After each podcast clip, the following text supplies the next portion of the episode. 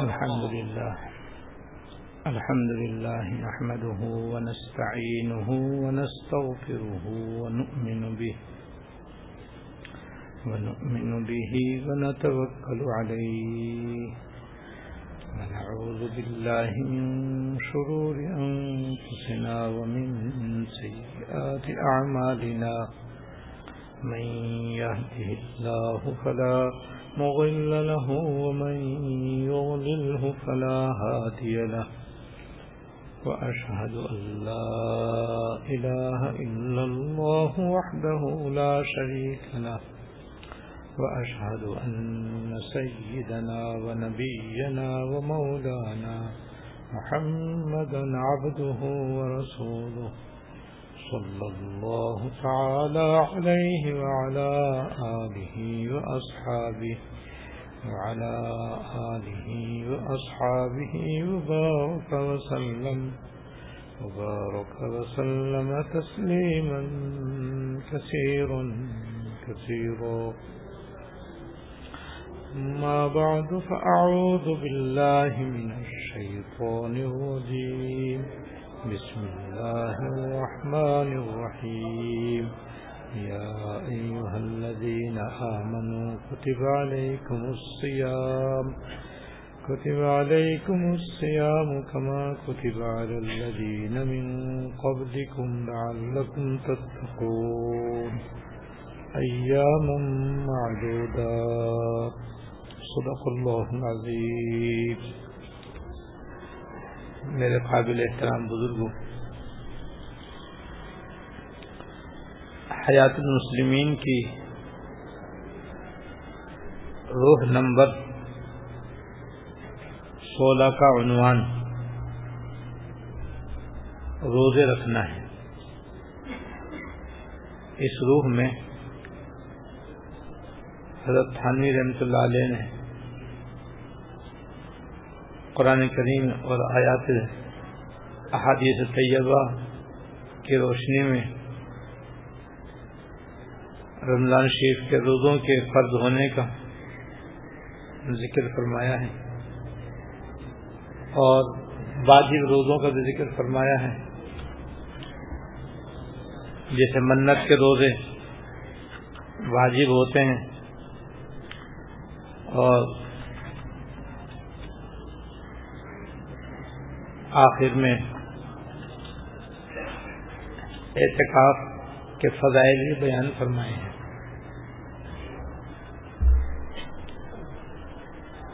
اسلام کے بنیادی ارکان اور احکام میں سے رمضان مبارک کے روزے رکھنا بھی ہے۔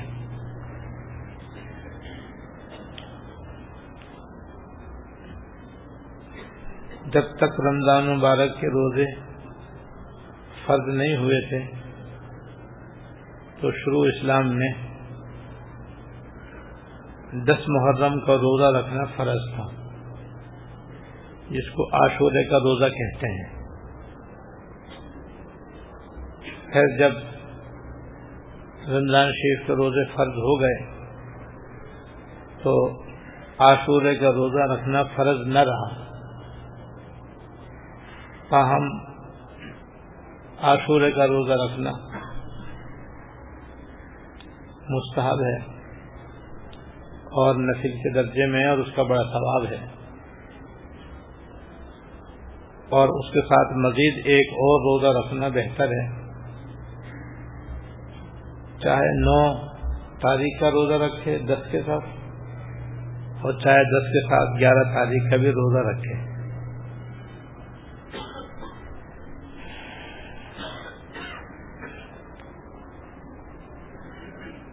رمضان شریف کے روزوں کے بارے میں حضرت نے تحریر فرمایا ہے۔ رمضان مبارک کے روزے رکھنا اسلام کا اہم بنیادی رکن ہے۔ جس طرح نماز، زکوٰۃ فرض ہے۔ رمضان مبارک کے روزے بھی اسی طرح فرض ہیں۔ اسی طرح نظر وغیرہ کے روزے رکھنا واجب ہے اور لازم ہے۔ یعنی روزوں کی تین قسمیں ہیں۔ ہمارے دین میں روزوں کی تین قسمیں ہیں۔ نمبر ایک، فرض۔ جیسے رمضان مبارک کے روزے، یہ ہر مسلمان عاقل، بالغ، مرد، عورت پر فرض ہوتے ہیں۔ دوسرے، وہ روزے جو واجب ہوتے ہیں۔ جیسے منت کا روزہ، جیسے کوشش یہ منت مانے کہ اگر میرا فلاں کام ہو گیا تو میں ایک روزہ رکھوں گا یا تین روزے رکھوں گا یا دس روزے رکھوں گا۔ تو اس کام کے ہو جانے کے بعد جتنے روزے اس نے مانے ہیں اور جتنے روزوں کی اس نے منت مانی ہے، ان کا رکھنا واجب ہوگا۔ یا جیسے قسم کے روزے۔ یا کوئی غریب آدمی ہے، مسکین آدمی ہے، قسم کھا کر اس نے قسم توڑ دی اور اس کے اندر فقیر، دس فقیروں کو کھانا، کھلانے یا کپڑا دینے کی استطاعت نہیں ہے۔ تو اس کو لگاتار تین دن روزے رکھنا قسم کے کفارے میں واجب ہے۔ تو یہ قسم کے روزے واجب ہوتے ہیں۔ یہ جیسے روزہ توڑنے کے کفارے میں بھی روزے واجب ہوتے ہیں۔ اگر کوئی عاقل بالغ مسلمان رمضان شریف کا ایک روزہ بلا عذر شری توڑ دے تو وہ گنہ گار بھی ہوتا ہے۔ اور اس روزے کی قضا بھی واجب ہوتی ہے۔ اور قضا کے ساتھ ساتھ ساٹھ روزے لگاتار رکھنا اس کے ذمہ واجب ہو جاتے ہیں یہ کفارے کے روزے ہیں یہ بھی واجب ہوتا ہے۔ اور تیسری قسم ہے نفل روزوں کی۔ ان کی کوئی حد مقرر نہیں۔ ہے جتنے چاہے آدمی روزے رکھے، رکھ سکتا ہے، اگر اس میں استطاعت ہے۔ اور جیسے مشہور مشہور نفل روزے ہیں، جن کا بڑا ثواب ہے۔ جیسے عاشورے کا روزہ بھی میں نے بیان کیا کہ اس کا بڑا ثواب ہے، مگر ہے یہ نفی یا جیسے پندرہ شابان کا روزہ وہ بھی نفل ہے۔ ایسے ہی شوال کے چھ روزے یہ بھی نفل ہیں۔ ایسے ہی ذوالحجہ کے شروع کے نو روزے یہ بھی سب نفل ہیں اور ان کا بڑا ثواب ہے۔ ان نو روزوں میں نبی تاریخ کا روزہ جو عرفے کا روزہ کہلاتا ہے، اس کی اور بھی زیادہ فضیلت ہے، وہ بھی نفل ہے۔ یا ہر مہینے کوئی تین روزے رکھے، جن کو ایام بیس کے روزے کہتے ہیں۔ تیرہ، چودہ، پندرہ تاریخ کا روزہ۔ ان کا بڑا ثواب ہے، بڑی فضیلت ہے۔ یا ویسے کوئی آدمی اللہ تعالیٰ کی رضا کے لیے روزہ رکھے تو اس کا ہی بڑا ثواب۔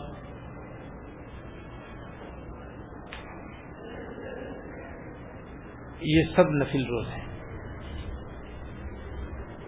روزہ فرض ہو یا واجب ہو یا نفل ہو، عبادت ہے اور اہم عبادت ہے۔ ہر ایک کا بڑا اجر و ثواب ہے۔ اور یہ روزے رکھنا اللہ تعالی کی رضا اور اس کے قرب کا ذریعہ ہے۔ روزے رکھنے سے بھی جیسے بندے گناہ معاف ہوتے ہیں، ایسے درجات بھی بلند ہوتے ہیں جو سواب بھی بہت ملتا ہے۔ اور گناہ معاف ہونے سے، اللہ تعالی کی رضا حاصل ہونے سے، اجر و ثواب ملنے سے، دنیا کی پریشانیاں، بیماریاں، تکالیف، بے چینی، بے قراری دور ہوتی۔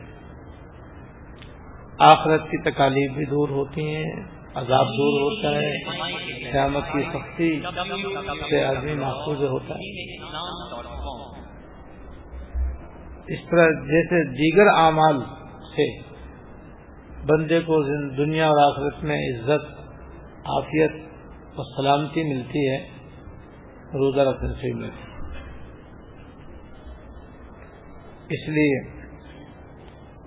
حضرت نے سولہویں روح کے اندر رمضان شریف کے روزوں کا ذکر فرمایا ہے کہ رمضان کے روزے رکھنا بھی اہم عمل ہے، جس سے دنیا اور آخرت میں آفیت و سلامتی بندے کو نصیب ہوتی اہل حضرت نے ایک آیت کا ترجمہ بیان فرمایا ہے جو رمضان شریف کے روزوں کے بارے میں مشہور و معروف ہے۔ اس کے بعد پھر سترہ حدیثیں حضرت نے رمضان شریف کے روزوں کے فضائل میں بیان فرمائی ہیں۔ وہ آیت وہی جو میں نے ابھی خطبے کے بعد تلاوت کی تھی، اس کا ترجمہ ہے کہ اللہ شانوں کا ارشاد ہے کہ ایمان والو، تم پر روزے رکھنا فرض کیا گیا ہے، جیسے تم سے پہلے لوگوں کو فرض کیا گیا تھا۔ پچھلی امتوں میں بھی روزہ فرض تھا۔ ایسے حضور کی امت پر بھی روزے فرض کیے گئے اس کے بعد حدیث ہے۔ روزے دار کا دل خوف الہی سے معمور رہتا ہے۔ یہ حدیث کا عنوان ہے۔ روزے دار کا دل خوف الہی سے معمور ہوتا ہے۔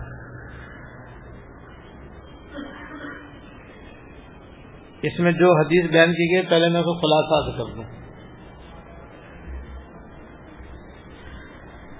کہ روزے میں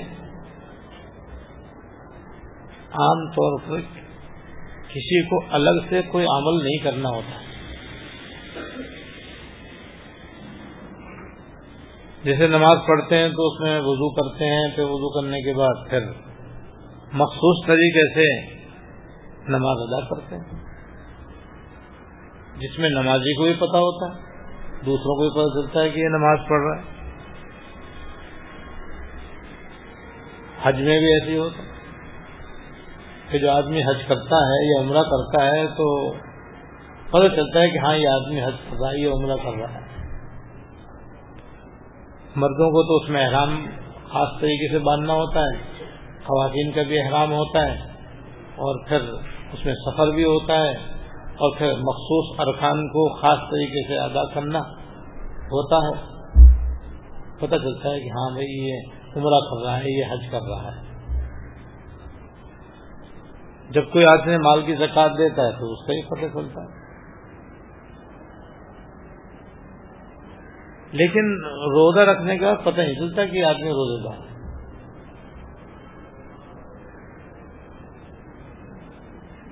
بس روزے کا پتہ تو بس بندے کو ہوتا ہے یا اللہ تعالیٰ کو ہوتا ہے۔ کیونکہ اس میں تو بس کچھ بھی ظاہر نکلنا پڑتا، بس بچنا پڑتا ہے اس کے اندر۔ اس میں کوئی کام کرنا نہیں پڑتا، بچنا پڑتا ہے بس۔ کھانے سے بچے، پینے سے بچے، میاں بیوی کے تعلق سے بچے۔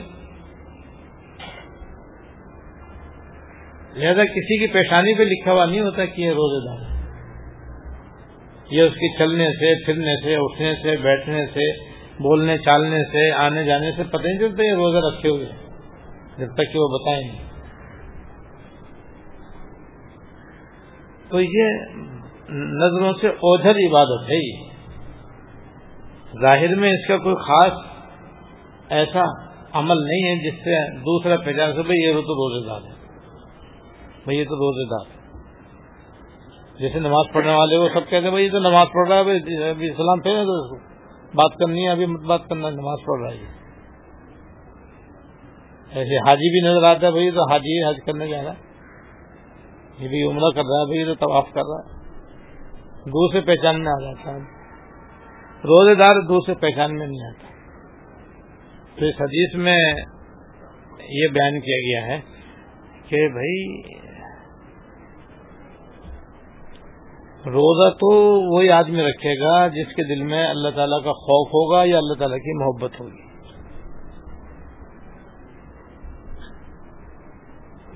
جس کے دل میں خوف خدا ہوگا، وہ اللہ تعالیٰ سے ڈر کر روزہ رکھے گا۔ یہ جس کے دل میں اللہ تعالیٰ کی محبت ہوگی اور اجر و ثواب حاصل کرنے کا شوق ہوگا، وہی رکھے گا روزہ۔ دوسرا تو نہیں رکھے گا۔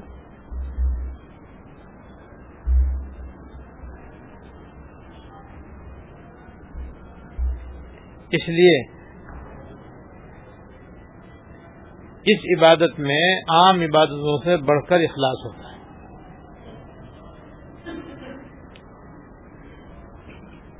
اور اخلاص ہونے کی یہی وجہ ہے کہ دوسروں کو تو پتہ ہی نہیں چلتا کہ یہ روزے دار ہے بتائے گا تو پتہ چلے ہاں یہ روزے دار۔ ورنہ پتہ نہیں چل سکتا۔ جب پتہ نہیں چل سکتا تو بس سمجھ لو کہ وہ روزہ رکھنے والا بس اللہ ہی کے واسطے انشاءاللہ روزہ رکھ رہا ہے۔ اور ایک بات اور حضرت نے اس میں بھی یہ تحریر فرمائی ہے کہ جیسے اخلاص والا ہی اللہ تعالی سے محبت کرنے والا ہی یا اللہ پاک سے ڈرنے والا ہی روزہ رکھتا ہے۔ ایسے ہی اگر کسی کے دل میں اللہ تعالیٰ کی محبت نہیں ہے، یا اللہ تعالیٰ خوف نہیں ہے، تو اللہ پاک نے اعمال میں یہ بھی خاصیت رکھی ہے کہ ان کے کرنے سے محبت بھی پیدا ہو جاتی، خوف بھی پیدا ہو جاتا۔ لہٰذا اگر کسی کو اپنے دل میں نہ خوف محسوس ہوتا ہے نہ محبت محسوس ہوتی ہے تو کوئی حرج نہیں۔ بس وہ بھی روزہ رکھنا شروع کر دے تو روزہ رکھنے کی برکت سے اللہ تعالیٰ کی محبت نہیں ہوگی تو محبت پیدا ہو جائے گی، خوف نہیں ہوگا تو خوف بھی ان شاء اللہ پیدا ہو جائے گا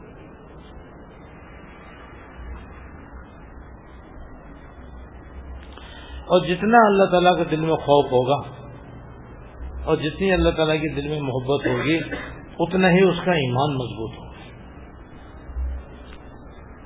اور اس کے اتنے ہی اعمال کے اندر مضبوطی آئی۔ اس کے اعمال کے اندر پختگی آئی۔ تو اس لیے کسی کو انتظار نہیں کرنا چاہیے کہ میرے دل میں اللہ تعالیٰ کی محبت آئے گی یا خوف آئے گا، تب میں روزے رکھوں گا یا کوئی دوسرا نیک عمل کروں گا۔ اس انتظار میں نہیں رہنا چاہیے۔ جیسے کوئی مریض یہ سوچنے لگے کہ میں ٹھیک ہو جاؤں گا تو دوا کھاؤں گا۔ ابھی تو میں بیمار ہوں، ابھی کیا دوا کھاؤں؟ ٹھیک ہو جاؤں، پھر دوا کھاؤں گا تو زیادہ فائدہ ہوگا۔ تو عقل بند کہیں گے، بیوقوف کہیں گے۔ سب بیوقوف کہیں گے، ارے بیوقوف، دوا کھاتی، بیماری دور کرنے کے لیے۔ دوا کھا، جبھی تو ٹھیک ہوگا۔ اگر ٹھیک ہی نہ ہو تو پھر دوا نہ کھانے سے فائدہ کیا ہوگا؟ لہذا اگر اللہ تعالیٰ کی محبت اور عظمت یا اللہ تعالیٰ کا خوف محسوس نہیں ہو رہا ہے، جو دہشت ہے، تو اس کی پرواہ نہیں کرو کہ بھائی اب یہ ہوگا تو پھر ہم رکھیں گے۔ یا خوف خدا ہوگا تو پھر ہم دوسرے نیک اعمال کریں گے۔ یا اللہ تعالیٰ کی عظمت و محبت پیدا ہوگی تو ہم یہ اعمال کریں گے؟ نہیں. نہیں ہے تب بھی شروع کر دو. اور پابندی کرنا شروع کر دو. بس کرتے کرتے ہی یہ چیزیں اگر محسوس نہیں ہو رہی ہیں یا نہیں ہیں تو وہ بھی انشاءاللہ ہو جائیں گے. اب یہ سنیے حدیث.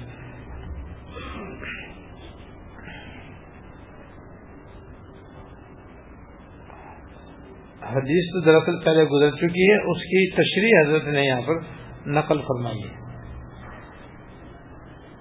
ارشاد نبی صلی اللہ علیہ وسلم تو روح نمبر چودہ میں گزر چکا ہے۔ اس سے معلوم ہوتا ہے کہ اگر نماز، زکوٰۃ، حج سب کی، سب اعمال کی پابندی کرتا ہو لیکن روزہ نہ رکھتا ہو، تو بقیہ اعمال نجات کے لیے کافی نہیں۔ یعنی روزہ چھوڑ کر باقی اعمال انجام دینے سے بخشش نہیں ہوگی۔ اس کے لیے بخشش کے لیے روزہ رکھنا بھی ضروری ہو کیونکہ یہ بھی فرض ہے۔ اب فرماتے روزے میں ایک خاص بات ہے، جو دوسری عبادات میں نہیں ہے۔ وہ یہ کہ روزہ ہونے نہ ہونے کی روزے دار کی سوا کسی کو خبر نہیں ہو سکتی۔ اس لیے روزہ وہی رکھے گا جس میں جس کے دل میں اللہ تعالیٰ کی محبت ہو۔ یا اللہ تعالیٰ کا خوف ہوگا اگر فی الحال اس محبت و خوف میں کمی بھی ہوگی، تو تجربے ثابت ہے کہ محبت و عظمت کے کام کرنے سے محبت و عظمت پیدا ہو ہی جاتی ہے۔ اس لیے روزے سے یہ کمی پوری ہو ہی جائے گی۔ ظاہر بات ہے کہ جس کا دل خوف ہے، خدا اور محبت الہیہ سے سرشار ہوگا، اس کا دین و ایمان کتنا مضبوط ہوگا۔ تو روزے میں یہ خاصیت ثابت ہو گئی کہ اس سے دین مضبوط ہوتا ہے۔ آگے آنے والی دو حدیثوں سے یہی بات معلوم ہوتی ہے۔ حدیث نمبر تین، روزہ خالص اللہ تعالی کے لیے ہوتا ہے۔ حضرت رضی اللہ تعالیٰ سے روایت ہے کہ رسول اللہ صلی اللہ علیہ وسلم نے فرمایا کہ اللہ تعالیٰ فرماتے ہیں کہ ابن آدم کا ہر عمل اس کے لیے مگر روزہ خالص میرے لیے ہے۔ یہ حدیث قدسی ہے اور بخاری شریف کی حدیث ہے۔ تو روزہ خالص اللہ تعالیٰ کے لیے اس کا یہی مطلب ہے کہ روزہ وہی رکھے گا جس کے دل میں اللہ تعالیٰ کا خوف ہوگا۔ روزہ وہی رکھے گا جس میں اللہ تعالیٰ کی محبت ہوگی۔ وہ تو روزہ رکھے گا جس کے دل میں خوف خدا بھی نہیں ہے، اللہ تعالیٰ کی محبت بھی نہیں ہے، وہ روزہ رکھے گا اور یہ بات مشاہدے سے معلوم ہوتی ہے کہ جو لوگ دیندار ہیں، دین کی فکر رکھنے والے ہیں آخر کی فکر رکھنے والے ہیں، وہ عام طور پر روزے رکھتے ہیں۔ اور جو دین سے بالکل آزاد اور دین سے بالکل دور، اللہ تعالیٰ کی خوف اس کی خشیت سے محروم، اللہ تعالیٰ کی عظمت و محبت سے محروم، عام طور پر ان کو پرواہ بھی نہیں ہوتی روزے ان کے لیے رمضان ایسے جیسے شابہ ان کو یہ بھی نہیں معلوم ہوتا کب رمضان آیا، کب رمضان گزر گیا۔ نہ کوئی احترام، نہ کوئی ادب، نہ کوئی اس کا اندر روزہ رکھنے کا اہتمام، نہ تراوی پڑھنے کا اہتمام۔ حدیث نمبر چار۔ ایک روایت میں کہ ہم تعالیٰ خانوں نے شاد فرمایا کہ روزہ دار اپنا کھانا پینا، اپنی نفسانی خواہش جو بیوی سے، ہم سے متعلق ہے، میری وجہ چھوڑ دیتا ہے۔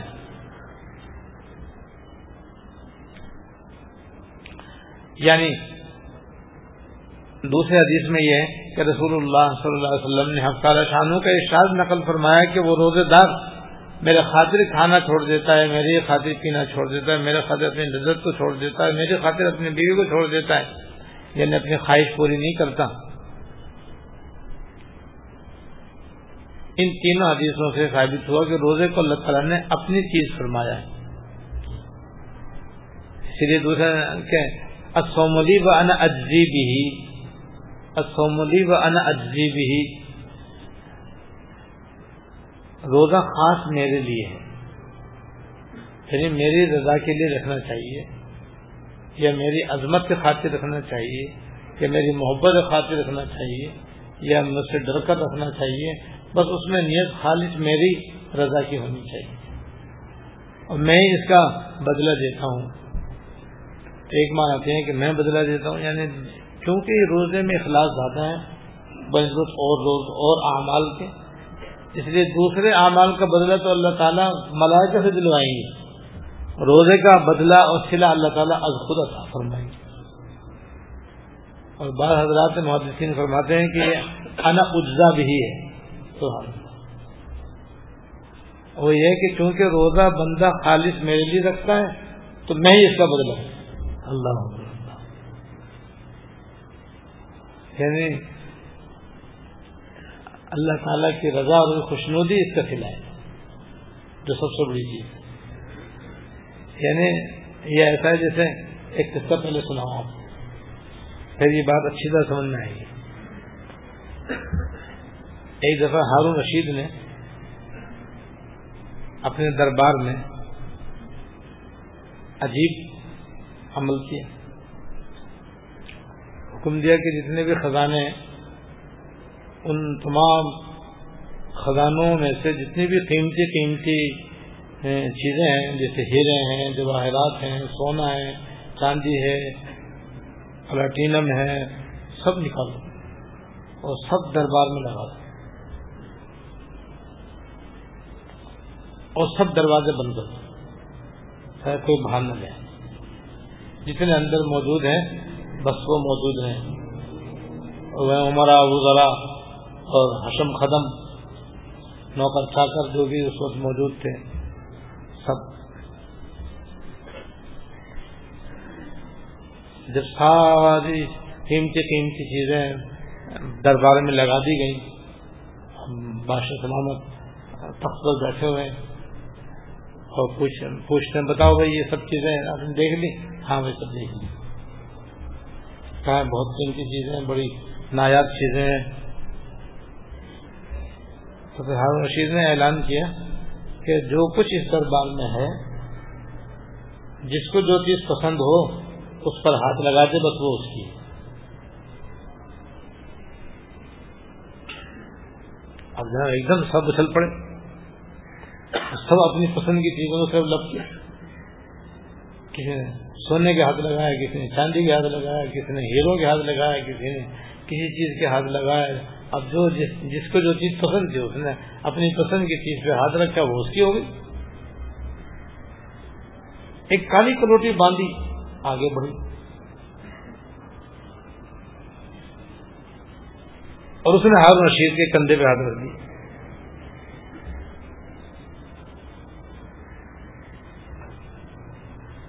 ہارون رشید بھی حیران رہی میں نے یہ سب چیزیں یہاں لگوائی ہیں، ان کے لیے میں نے اعلان کیا ہے۔ ہاں مراد تو آپ کی یہی ہے، مگر الفاظ تو عام تھا کہ جو کچھ اس دربار میں ہے، جس کو جو پسند ہو، وہ لے لے۔ اس میں تو آپ بھی داخل انہوں نے ہیرو جواہرات لیے، میں نے ہیرو جواہرات کا مالک لے لیا۔ یعنی بادشاہ کی یاد رکھ دیا خلیفہ کی یاد رکھ دیا خلیفہ اس کا تو ساری حکومت اس کی۔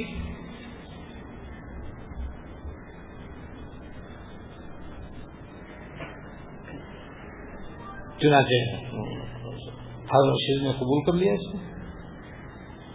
پھر اسی دربار میں خائی صاحب کو بلایا اور دعاؤں کے سامنے اس پہلے اس کو آزاد کیا باندھی کو، اور آزاد کر کے پھر اسی مجلس میں اس سے نیا کر لی۔ اور ہارون رشید کی جو پہلی بیوی تھی، زبیدہ۔ بڑی عابدہ، زاہدہ، اس سے اولاد نہیں تھی۔ اس باندھی سے نیا کرنے کے بعد اللہ تعالیٰ نے مامن رشید اسی سے پیدا فرمایا جو مصر باپ کے جہاں جلال کا خلیفہ تھا، مامون الرشید تو علماء نے لکھا کہ دنیا کی عقل مند ترین عورتوں میں سے ایک ہی اور کتنا اس نے ہوشیاری کام کیا، اتنا دانش مندی کا اس نے کام کیا کہ لوگوں نے سونا اٹھایا، چاندی اٹھایا ہیرے اٹھایا اس نے خلیفہ کو اٹھا لیا۔ تو جسے خلیفہ ہو گیا، ساری حکومت اس کی ہو گئی۔ جس کو اللہ پاک مل گیا اس کو کیا رہے گا یہ ہے۔ تو ان اجزا بھی ہے کہ یہ مطلب کہ میں اس کو روزے کے بدلے میں میں اس کا ہو جاتا ہوں۔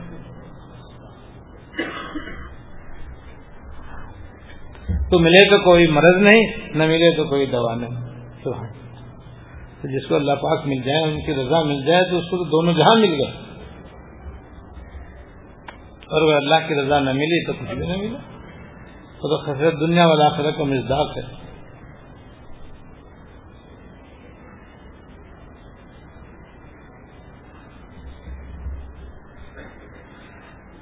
کسی کے اشعار ہیں اللہ تعالیٰ کی محبت کے بارے میں؟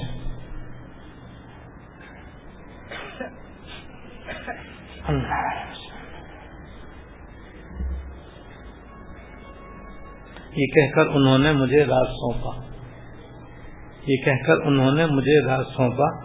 کسی کو بتایا تو اچھا نہ ہو۔ تجھے کیا ملا؟ کب ملا؟ کس نے بخشا؟ کہیں ذکر آیا تو اچھا نہیں۔ تجھے کیا ملا؟ کب ملا؟ کس نے بخشا؟ کہیں ذکر آیا تو اچھا نہ ہوگا۔ گزر جا ہر ایک جا سے دامن بچا کر۔ گزر جا ہر ایک جا سے دامن بچا کر۔ کہیں دل لگایا تو اچھا نہ ہوگا۔ ہمیں ہمیں باطن میں لیکن بظاہر۔ ہمیں ہمیں باطن میں، لیکن بظاہر جو پردہ اٹھایا، تو اچھا نہ ہو۔ کوئی ایک روزہ رکھنا کوئی معمولی عمل نہیں۔ اس لیے اب رمضان شریف آنے والے ہیں ان شاء اللہ تعالیٰ چند مہینے باقی بس سب تیار ہو جائیں۔ کہ ان شاء اللہ تعالیٰ اللہ تعالیٰ کی رضا کے لیے، اسے خوشنودی کے لیے رمضان شریف کے روزے بھی رکھیں گے۔ اس سے پہلے پہلے نفل روزے بھی رکھیں گے۔ اور اس سے پہلے ایک بات اور یاد رکھنے کی ہے روزوں کے متعلق وہ ہے قضا روزے۔ جو بعض مردوں کے بھی مرض اور سفر وغیرہ کے عذر کی وجہ سے رہ جاتے ہیں۔ اور خواتین کے تو ہر رمضان میں قدرتی عذر کی وجہ سے کچھ نہ کچھ روزے رہ ہی جاتے ہیں۔ اس میں بعض خواتین بڑی غفلت و سستی کرتی ہیں۔ کہ ان کے سالہ سال کے اس طرح روزے جمع ہو جاتے ہیں اور بڑی تعداد میں ان کے روزے ان کے ذمے میں قضا رہ جاتے ہیں اور وہ پرواہ نہیں کرتی ہیں بہت بڑی غفلت ہے۔ لہذا رمضان شریف آنے سے پہلے پہلے جن مردوں اور عورتوں کے ذمے رمضان شریف کے روزے قضا ہیں، وہ ان کو ادا کر کے ادا کر لینے چاہیے اور رکھ لینے چاہیے۔ اور وہ مسلسل رکھنے ضروری نہیں۔ آرام آرام سے بھی رکھے جا سکتے ہیں۔ ایک دن کا وقفہ کر لیں، دو دن کا وقفہ کر لیں۔ اگر کسی میں لگاتار روزہ رکھنے کی طاقت ہے تو وہ لگاتار ہی روزے رکھ لیں لیکن بھارت وہ روزے ہی فرض ہیں۔ ان کو تو رکھنا ہی ہوگا۔ وہ تو فرض ہے، ادا کرنا ہی کرنا ہے۔ اس لیے جن جن کے ذمہ روزے قضا ہوں، ان کو چاہیے کہ وہ روزے اپنے ادا کر لیں۔ اور ایسی بعض دفعہ روزہ غلطی سے ٹوٹ بھی جاتا ہے۔ اور بعض مردوں پر بھی کفارے کے روزے واجب ہو جاتے ہیں۔ بعض عورتوں پر بھی کفارے کے روزے واجب ہو جاتے ہیں غلطی کی وجہ سے۔ اور اس طرف بھی دھیان نہیں رہتا، توجہ نہیں رہتی۔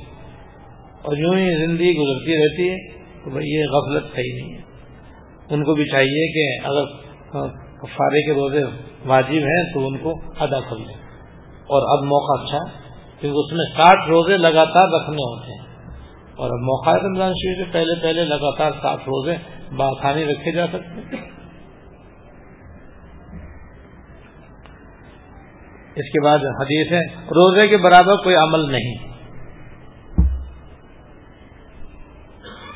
حضرت ابو محمد رضی اللہ تعالیٰ سے روایت ہے کہ میں نے عرض کیا مجھے کسی بڑے عمل کا حکم دیجیے یعنی جو ثواب کے لحاظ سے بڑا ہو۔ تو آپ نے ارشاد فرمایا کہ روزہ رکھا کرو، کیونکہ کوئی عمل اس کے برابر نہیں۔ میں نے دوبارہ بھی کہا رسول اللہ، مجھے کسی بڑے عمل کا حکم فرمائیے، جس کا سواب زیادہ ہو۔ آپ صلی اللہ علیہ وسلم نے ارشاد سنا روزہ رکھا کرو، کیونکہ کوئی عمل اس کے برابر نہیں۔ میں نے تیسری مرتبہ عرض کیا، یا رسول اللہ، مجھے کسی بڑے عمل کا حکم فرمائیے۔ تو بھی ارشاد فرمایا کہ روزے کا اہتمام کرو، کیونکہ کوئی عمل اس کے برابر نہیں۔ اس روایت میں جو روزے کو بے مثل فرمایا، اس سے مراد بعض خصوصیات میں بے مثل ہونا ہے۔ مثلا روزے کی خصوصیت جو مذکور ہوئی کہ اس سے اللہ تعالیٰ خوف اور محبت پیدا ہوتی ہے۔ یعنی ویسے تو اور اعمال کی بھی پیدا ہوتی ہے، لیکن روزے سے زیادہ پیدا ہوتی ہے۔ اگر روزے دار اس کا خیال رکھے تو گناہوں سے ضرور اجتناب کریں کیونکہ گناہ محبت خوف کی کمی سے ہوتا ہے۔ اور جب گناہ سے اجتناب کرے گا تو دو لفظ محفوظ رہے گا۔ آنے والے حدیث کا یہ مطلب ہے۔ یعنی اللہ پاک نے روزے کے اندر یہ خاصیت رکھی ہے کہ اگر کوئی آدمی اللہ تعالی کے رضا کے واسطے روزہ رکھے، تو اس سے آدمی کے اندر گناہ سے بچنے کی صلاحیت پیدا ہوتی ہے۔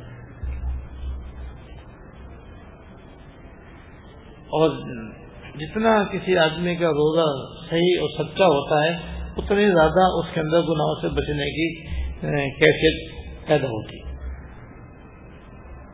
تو اس سے اللہ تعالیٰ کی محبت بھی پیدا ہوتی ہے، اللہ تعالیٰ کا خوف بھی پیدا ہوتا ہے اور خوف خدا بندی سے جتنا خوف خدا ہوگا، اتنے گناہوں سے بچنے کی صلاحیت پیدا ہوتی ہے۔ اس اعتبار سے روزہ بے مثال ہے اور کی بات روزہ سے ممتاز ہے۔ چنانچہ اگلی حدیث ہے، روزہ ایک ڈھال ہے۔ رسول اللہ صلی اللہ علیہ وسلم نے فرمایا، روزہ ایک ڈھال ہے۔ اور دو سے بچانے کے لیے ایک مضبوط قلعہ ہے۔ روزہ ایک ڈھال ہے اور دو سے بچانے کے لیے ایک مضبوط قلعہ ہے۔ اور کیا چاہیے؟ کتنی بڑی فضیلت ہے۔ اللہ تعالیٰ نصیب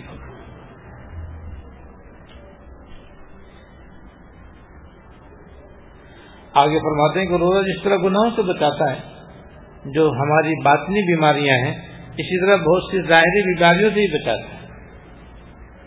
ظاہری بیماریوں سے ہی بچاتا ہے، کیونکہ زیادہ تر جسمانی بیماریاں کھانے پینے کی ذاتی سے ہوتی ہیں۔ اور روزہ رکھنے کی وجہ سے کھانے پینے میں کمی ہوگی، جس سے بیماریوں سے حفاظت ہوگی۔ اگلے حدیث میں اسی کی طرح ہے۔ یعنی جس طرح روزہ رکھنے سے آدمی گناہوں سے بچتا ہے، ایسے ہی روزوں کی ایک تو فائدہ یہ بھی کہ اس سے آدمی جسمانی بیماریوں سے بھی بچتا ہے۔ اس لیے بھی روزہ رکھنے کا اہتمام کرنا چاہیے۔ جس کی ایک واضح علامت اور نشانی ہر سال مشاہدے میں آتی ہے کہ سارے سال آدمی اتنا نہیں کھاتا جتنا رمضان میں کھاتا رمضان شریف میں پہلے دن گھر میں جو دسترخوان ہوتا ہے، وہ پورے سال نہیں لگتا، جو رمضان کے دن پہلے دن رمضان میں روزہ کھولنے کا تو لگ جاتا ہے۔ اور ایسے شہری میں جو کچھ آدمی کھاتا ہے، سارے سال نہیں کھاتا، وہ شہری میں کھاتا ہے۔ سارے سال آدمی کبھی بھی دوپہر کو یا رات کو کھانے کے ساتھ دودھ جلیبی کھجلا پھیلی، سوئیاں کہاں کھاتے ہیں کبھی کبھار دعوت میں یہ چیزیں بنتی۔ مگر رمضان شریف میں ہر روز شہری میں یہ چیزیں عام طور پر ہوتی ہیں۔ اور روزانہ آدمی دوپہر کو یا ناشتے میں کئی پکوڑے کھاتا ہے، سموسے کھاتا ہے، امرتی کھاتا ہے، جلیبی کھاتا ہے، کیلے کھاتا ہے، انگور چاٹ کھاتا ہے۔ فیسٹ جو کتنی لمبی۔ ہے یہ تقریباً ساری چیزیں روز آنا آگے پیچھے، روزانہ افطاری میں بنتے رہتے اور نہیں تو مسجد میں آگے دیکھ کنڈے بھرے ہوئے رکھے رہتے ہیں، ان چیزوں کے کبھی کنڈے بھرے ہوئے دے کبھی مسجد میں بھی دے کبھی۔ یہ کنڈے نہ گھر میں ہوتے، نہ مسجد میں ہوتے ہیں رمضان شریف کے علاوہ۔ اب جناب، افطاری الگ، تو افطاری سارے ہوا کہ کھانا الگ ترائی کے بعد۔ پھر ایک دسترخوان الگ، پھر شہری میں الگ۔ وہی سارے سال اتنا نہیں کھاتے اتنے ایک مہینے میں کھاتے تھے۔ اور پورے رمضان میں اتنا نہیں کھاتے جتنا آخری عشرے میں کھاتے لیکن آپ نے دیکھو کہ دماغ شاز نظر کی ہوتی۔ اتنا کوئی رمضان کے علاوہ کھا لے تو ہسپتال میں ہی احتکاب کر لیں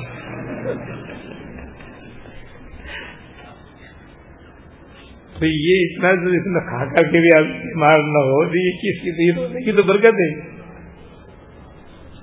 کہ رمضان شریف میں روزہ رکھنے کی برکت سے لکڑ ہزم پتھر ہزم ہو رہا ہے۔ اس لیے یہ جسمانی بیماریاں بھی اس سے دور ہوتی ہیں۔ ہضم آدمی کا بڑا مضبوط ہو جاتا ہے۔ اور جب جسمانی بیماری دور تو ایسی روحانی بیماریاں بھی اس سے معاف ہوتی کہ روزہ رکھنا جو ہے نا، وہ ڈھال ہے، گناہوں سے بچنے کا ذریعہ ہے۔ آدمی گناہ بچنا چاہے تو بڑے آسانی سے بچ سکتا اللہ۔ چنانچہ فرماتے ہیں اگلی حدیث میں، روزہ جسم کی زکات ہے۔ حضرت رضی اللہ تعالیٰ سے روایت ہے کہ رسول اللہ صلی اللہ علیہ وسلم نے فرمایا، ہر چیز کی ایک زکات ہوتی ہے، جسم کی زکات روزہ۔ یعنی جس طرح زکات ادا کرنے سے مال کا میل بھی نکل جاتا ہے، اسی طرح روزہ رکھنے سے جسم کے میل گسیل اور فاسد مادہ نکل جاتا ہے، جس سے بھی بیماری پیدا ہوتی ہے اور وہ دور ہو جاتا ہے۔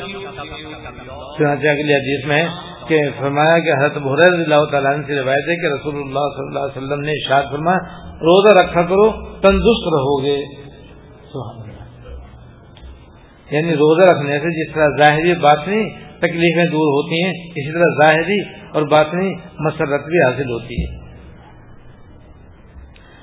حدیث نمبر دس، حضرت رضی اللہ تعالیٰ سے روایت ہے کہ رسول اللہ صلی اللہ علیہ وسلم نے فرمایا کہ روزہ دار کو دو خوشیاں نصیب ہوتی ہیں۔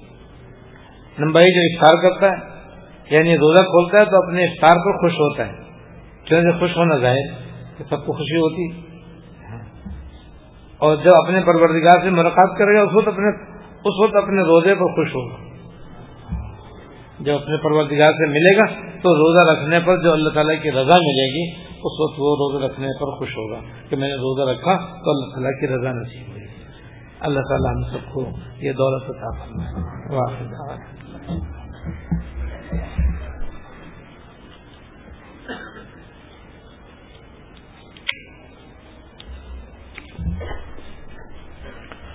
اللهم لك الحمد لا نحصي ثناء عليك أنت كما أثنيت على اللهم لك الحمد لا نحصي ثناء عليك أنت كما أثنيت على اللهم صل على سيدنا ومولانا محمد وعلى آل سيدنا ومولانا محمد وبارك وسلم ربنا ظلمنا أنفسنا وإن لم تغفر لنا وترحمنا لنكونن من الخاسرين. ربنا ظلمنا أنفسنا وإن لم تغفر لنا وترحمنا لنكونن من الخاسرين. ربنا آتنا في الدنيا حسنة وفي الآخرة حسنة وقنا عذاب النار. ربنا هب لنا من أزواجنا وذرياتنا قرة أعين واجعلنا للمتقين إماما. اللهم اغفر لنا وارحمنا وعافنا واعف عنا. اللهم اغفر لنا وارحمنا وعافنا واعف عنا. اللهم وفقنا لما تحب وترضى. اللهم وفقنا لما تحب وترضى. من القول والعمل والفعل والنية والهدي. إنك على كل شيء قدير. اللهم اغفر لنا وارحمنا وعافنا واعف عنا. اللهم إنا على ذكرك وشكرك وحسن عبادتك. اللهم وفقنا لما تحب وترضى. اللهم اعنا بالعلم وزينا بالحلم واكرمنا بالتقوى وجملنا بالعافيه يا ارحم الراحمين، يا رب العالمين، يا حي، يا قيوم، يا ذل الجلال والاكرام ہم سب کے اگلے اور پچھلے چھوٹے اور بڑے خفیہ علانیہ ہر قسم کے گناہوں کو معاف فرما۔ یا اللہ، ہم سب کو دنیا اور آخرت کی ہر خیر عطا فرما، ہر شخص اپنی پناہ عطا فرما۔ یا اللہ، ہم سب کو اپنے فضل سے دنیا اور آخرت کی ہر خیر عطا فرما۔ ہر شخص سے پناہ عطا فرما اور خاتم کامل اور خالص ایمان پر فرما، ہم سب کو اپنے مرضیات پر چلنے کی توفیق عطا فرما۔ دنیا اور آخرت کی ہر خیر عطا فرما۔ ہر شخص سے پناہ عطا فرما۔ یا اللہ، جتنے حاضرین ہیں اور حاضرات ہیں اور جہاں جہاں یا اللہ بیان سن رہے ہیں، سب کو ہر طرح کی عافیتیں، سلامتیاں اور راحتیں عطا فرما۔ ہم سب کو ہر طرح کی عافیت سلامتیں راحتیں عطا فرما اور برکتیں عطا فرما۔ دنیا اور آخرت کی ہر خیر عطا فرما، ہر شخص اپنی پناہ عطا فرما۔ یا اللہ اپنے کرم سے، اپنے فضل سے ہماری ساری عبادتیں قبول فرما اور ان میں جو کوتاہیاں ہو گئی اپنے رحمت سے درگزر فرما۔ ربنا تقبل منا انك انت السميع العليم وتب علينا انك انت التواب الرحيم صلى الله تعالى على النبي الكريم محمد وعلى اله